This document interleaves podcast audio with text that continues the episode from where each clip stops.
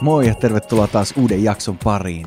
Tämän podcastin tarkoitus on motivoida, rohkaista ja auttaa sua eteenpäin elämässä, uskossa ja Jumalan tuntemisessa. Mä uskon, että se miten me ajatellaan meidän sydämessä vaikuttaa meidän elämään paljon enemmän kuin me arvataankaan. Joku aika sitten mä kuulin tarinan Johanneksesta, tai tämä voisi olla vaikka Jaska tai Pietari tai Paavali tai laita vaikka sun oma nimi tähän, Maria tai Satu tai kuka ootkaan. Johannes oli ajamassa autolla ja yhtäkkiä hänen kuminsa puhkesi ja ei enää matkaa voinut jatkaa. Hänellä ei ollut vararengasta mukana, joten hän päätti lähteä lähimpään taloon pyytämään apua.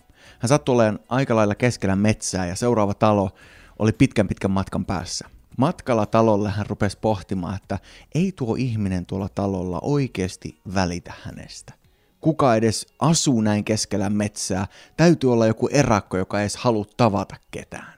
Ja matkalla lähemmäs ja lähemmäs taloa Johannes pyöritti näitä ajatuksia mielessään. Siitä, miten varmasti tuo henkilö on oven takana on sellainen, joka heti suuttuu, kun hän näkee Johannekseen. Ja, ja itse asiassa se henkilö on varmaan todella paha. Ehkä hän on tehnyt jopa jonkun henkirikoksen tai, tai sellainen, joka vaan suunnittelee sitä, että miten seuraava henkilö, joka tulee koputtaa hänen ovea, hän tulee jollain tavalla pahoinpitelemään sen. Ja loppuviimein, kun Johannes on matkalla koputtamaan ovea, hän päättää, että ei hyvä aika, en mä edes koputa, tuo kaveri tulee kuitenkin sanoon ei.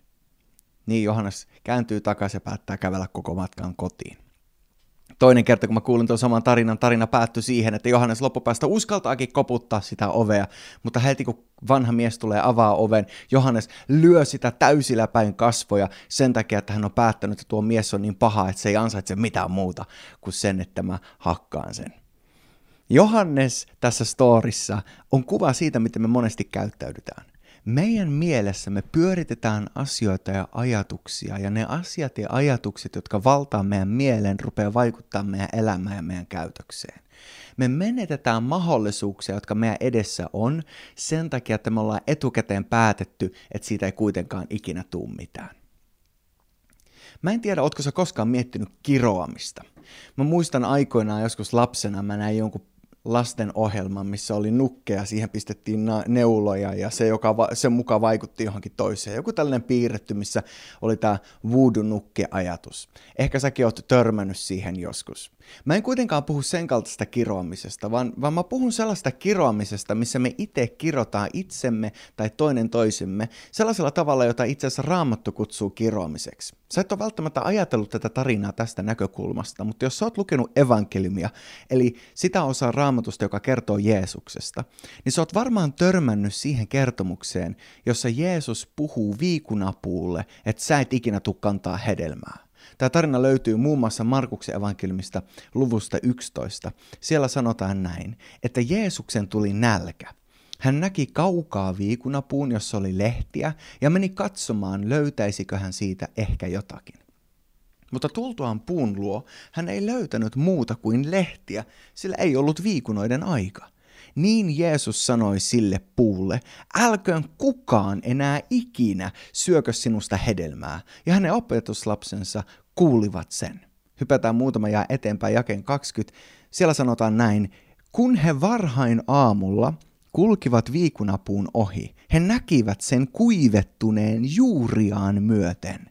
Silloin Pietari muisti Jeesuksen sanat ja sanoi hänelle, Rabbi, katso, viikunapuu, jonka sinä kirosit, on kuivettunut. Viikunapuu, jonka sinä kirosit. Mitä ihmeen kiroa? Eihän Jeesus tehnyt mitään voodoo ja pistänyt siihen neuleen. Eihän Jeesus sanonut jotain outoa mantraa ja sanonut kirottu olet sinä viinipu. Ei, Raamatussa kiroaminen ei niinkään ole vuudunukkeja ja neuleen pistämistä, vaan sanoja, jolla me puhutaan toisen elämään, jonkinnäköinen totuus, joka kahlitsee heidät. Se, mitä Jeesus oli sanonut tälle viinipuulle, oli älköön kukaan enää ikinä syökö sinusta hedelmää. Se, että sanoo itselleen tai toiselle, se ei ikinä enää tuu onnistumaan. Sä et tuu ikinä klaaraamaan tota, mitä sä aiot yrittää Puu, sä et ikinä tuu kantaa hedelmää. Avioliitto, tää ei ikinä tuu onnistuun. Sä et ikinä onnistu laittaa niitä tiskejä sinne koneeseen. Sä et ikinä onnistu petaamaan sun sänkyä. Sä et ikinä, sä et ikinä, sä et ikinä. Itse asiassa me laustaan kirous, kun me sanotaan ne sanat. Me ei välttämättä ikinä ajatella sitä niin. Me ei huomata, mitä meidän sanat saa aikaan. Mutta se, että me sanotaan toiselle, susta ei koskaan ikinä tuu mitään, sä et ikinä tuu onnistuun, niin tämän Jeesuksen kertomuksen ja kohtaamisen kautta me nähdään, että se sana ikinä voi itse asiassa olla kirous. Yhtä lailla sen vastakohta, sä aina – voi olla kirous. Sä aina myöhästyt. Sä aina puhut liikaa. Sä aina meet ja mokaat joka ikisessä tilanteessa. Aina kun sä avaat suun, niin sä sanot jotain tyhmää. Aina, aina, aina. Nämä kaksi toistensa vastakohtaa voi olla kirouksia, joita me lausutaan meidän omaan elämään tuossa tarinassa Johanneksesta, jolla puhkes autonrengas, toteutuu se, että hän pyörittää yhtä ja samaa ajatusta siitä, että se tyyppi siellä oven takana on paha, johtaa siihen, että hänen elämässään hän kääntää selkänsä sille mahdollisuudelle. Se on hauska story, mutta mä mietin, että kuinkahan monta mahdollisuutta sulla on ollut tai mulla on ollut, jolle me ollaan käännetty meidän selkä. Sen takia, että me ollaan omassa mielessä mietitty, sä et ikinä tai sä aina meidän sisäiset ajatukset vaikuttaa meidän ulkoiseen elämään. Se, miten me nähdään meidän elämä, määrittää, miltä meidän elämä näyttää. Vuosia sitten kuulin tarinan trappisti munkista. Nämä on Itä-Euroopassa ja, ja Keski-Euroopassa olevia munkkiluostareita. Ja e, kerrotaan, että yhdessä näistä luostareista oli sellainen tietty munkkiryhmä, jotka olivat tehneet hiljaisuuden lupauksen. He saivat puhua vain kaksi sanaa vuodessa. Ja saivat lausua nämä kaksi sanaa pienen ryhmän kokoontumisessa, joka kerran vuodessa toteutettiin juhlallisella tavalla munkki, joka oli aika uusi luostariin, eli koko vuoden puhunutta yhtään mitään. Ja ne kaksi sanaa, jotka hän loppupäästä vuoden jälkeen sanoi, oli kova sänky. Kului taas kokonainen vuosi, munkki eli hiljaisuudessa, ja kun oli jälleen aika puhua ne kaksi sanaa, hän sanoi, ruoka pahaa. Kului kolmas vuosi, hän eli hiljaisuudessa – ja sen jälkeen, kun oli jälleen aika puhua, hän sanoi kaksi sanaa. Mä luovutan. Siinä vaiheessa luostarin johtaja sanoi, että mua ei yhtään yllätä se, että sä luovutat. Sä et ole kolmeen vuoteen tehnyt yhtään mitään muuta kuin valittanut. Munkin negatiivinen ajattelumalli paljastaa monesti sen, mikä meillä on meidän elämässä totta. Itse asiassa yksi aika vasta tehty tutkimus näytti ja, ja sen tulos oli, että 80 prosenttia meidän ajatuksista on negatiivisia.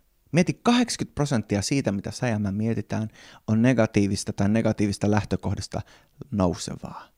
Jos tämä pitää paikkansa meistä, keskiverto ihmisistä, 80 prosenttia on negatiivista, niin mä uskon, että se on jotain, mitä Jumala on luonut meihin. Mehän ihmisenä huomataan se, mikä ei ole vielä kunnossa, niin että me voitaisiin sitä parantaa. Mutta jos sitä negatiivista ajattelusta tulee osa sitä, miten me nähdään itsemme, niin että meistä tulee sellaisia, että me kirotaan itseään niin kuin Jeesus kirosi sitä viikunapuuta, niin silloin me menetetään jotain meidän elämässä. Jos negatiivista ajattelusta tulee osa meidän normiarkea, niin silloin se, mikä nousee meistä, on negatiivista. Tuossa samassa tutkimuksessa todettiin, että näistä negatiivista ajatuksista, 8 prosenttia ajatuksista on negatiivisia, ja niistä ajatuksista 40 prosenttia on sellaisia asioita, jotka ei koskaan edes tuu tapahtumaan. Negatiivisia ajatuksia siitä, mikä tulevaisuudessa tulee, asioita, mitä ei ikinä edes tapahdu. Mä mietin, että mitenhän usein sä tai mä pohditaan meidän tulevaisuutta negatiivisien silmälasien kautta – me mietitään, että tämä ei onnistu, tästä ei tule mitään. Ei hyvän aika, mun ei kannata edes yrittää. Me puhutaan itselle omassa sydämessä esteitä, hidasteita ja syitä, miksi on parempi jäädä kotiin kuin edes yrittää. Tuo sama tutkimus näytti, että näistä negatiivisista ajatuksista 30 prosenttia on asioita, jotka on jo tapahtunut, mille me ei enää voida mitään. Asioita, jotka tapahtuivat meidän menneisyydessä, me maattiin, me tehtiin jotain hassua ja sen jälkeen me aina muistetaan se sama juttu. Mulla tapahtui yksi tällainen asia, kun mä olin yläasteella koulussa. Meidän piti eh, kemian tunnilla keittää vettä ja, ja mitata, mikä on kiehumapiste, miten lämmintä on vesi kiehumapisteessä. Ensin piti tehdä se ihan normi vedellä, mitä hanasta tuli, ja seuraavaksi siihen veteen piti lisätä reilusti suolaa, ja sitten tehdä sama testi uudelleen. Päämäärä oli se, että kun suola on vedessä, niin vesi kiehuu myöhemmin. Sen pitää päästä lämpimämmäksi ennen kuin se voi lähteä kiehumaan. Ja, ja oikeastaan pointti oli vain densiteetti ja se, että miten eri nä- näköiset ja erilaiset koostumukset kiehuu eri lämpötiloissa. Siinä vaiheessa mä sitten rupesin miettimään kananmunia, että eihän mun kannata laittaa suolaa kananmuniin, kun mä rupean niitä keittämään, koska ei se kuitenkaan tule tuottaa mm, niin kuin nopeampaa tulosta. Itse asiassa se suola vaan hidastaa sitä kananmunan keittämistä. Mähän kuitenkin tuun kuorin sen kananmunan, ei se suola kuitenkaan edes auta sitä kananmunaa, kun mä sitä keitän. Ja mä nostin käteni ja sanoin, että no minkä tekemiset laitetaan suolaa, kun me keitetään ruokaa kaikki repes nauraa, että totta kai Pekka sen maun takia.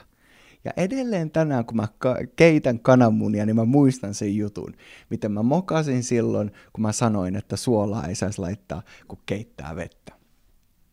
Hauska esimerkki, mutta niin mun kuin varmaan sunkin elämässä on todellisempiakin esimerkkejä, mitkä silloin kun aina kun ne muistuttaa itseä, voi saada meissä aikaan sen, että me lamaannutaan tai edes uskalleta yrittää.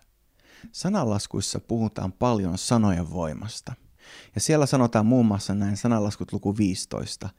Iloinen sydän kaunistaa kasvot, mutta sydämen tuskassa mieli on murtunut. Ja hyvä mieli on kuin alituiset pidot. Eli hyvä mieli on niin kuin sulla olisi bileet aina. Silloin kun sun sydän voi hyvin, niin sä voit olla juhlallisella mielellä myrskyn keskellä. Silloin kun sun sisimmässä on hyvä olla – ja mä uskon, että meille kristityille, jos sä seuraat Jumalaa, jos sä elät lähellä Jumalaa, niin sun sydämessä voi olla rauha silloin, kun ympärillä on myrsky. Jumalan tahto on antaa sulle tulevaisuus ja toivo. Hän ei halua vaan antaa sulle hyviä asioita, joskus hän sallii kipua ja vaikeuksiakin – mutta niiden vaikeiden tilanteiden keskellä sun sydämessä voi olla rauha, sun sydämessä voi olla ilo, sun sydämessä voi olla vapaus, sun sydän voi olla täynnä uskoa, luottamusta, toivoa, kaikenlaista hyvää, niin että sulla on festit, juhlat vaikean tilanteen keskellä. Mieti siis, mitä sä mietit pysähy miettimään, ootko sä se negatiivinen munkki, joka koko ajan pyörität vain negatiivisia asioita? Ootko sä niin kuin Johannes, jolla on se kumi puhjennut ja sä mietit, että kaikki nämä ihmiset, ketä mä tuun kohtaamaan, kukaan niistä ei siltikään halua mua auttaa?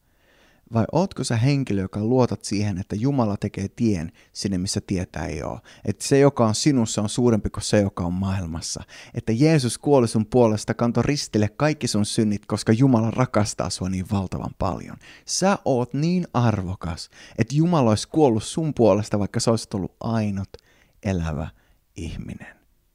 Mä uskon, että me voidaan valita meidän ajattelumalli. Sun ei tarvi olla sun tunteiden tai sun ajatusten vanki, vaan sä voit valita luottaa Jumalaan myrskyn keskellä. Sä voit valita luottaa rauhaan, joka on todellisempi kuin se, mikä sun ympärillä tapahtuu tällä hetkellä. Mieti, mitä sä mietit. Sun ajatuksilla on tosi paljon vaikutusta sun tulevaisuuteen. Ja älä anna kaikille ajatuksille tilaa. Uskalla nauraa itselle, uskalla nauraa ympärillä olevillekin, jos joskus on tarvetta siihen. Ja luota siihen, että Jumala, joka on sun kanssa, kykenee avaa ovet.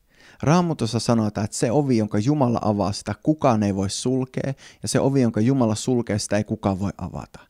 Älä jää murehtimaan jotain ovea, joka meni kiinni, jotain asiaa, mikä ei onnistunut, jotain mahdollisuutta, joka ei toteutunutkaan, vaan luota siihen, että tulevaisuudessa on uusia ovia, jonka läpi sä tuut menee. Ihan yhtä lailla, kun sun on mahdoton astua taloon sisään, jossa jäät pitämään etuovesta kiinni. Sun täytyy uskaltaa päästää irti sun menneisyydestä, astuaksesi tulevaisuuteen, joka Jumalalla on sua varten. Luota Jumalaan, hän pitää susta huolen. Kiitti, kun olit mukana tällä lyhyellä matkalla. Ja tämän viikon aikana mieti, mitä sä mietit, ja valitse Jumalan sanan mukaiset positiiviset uskohenkiset ajatukset.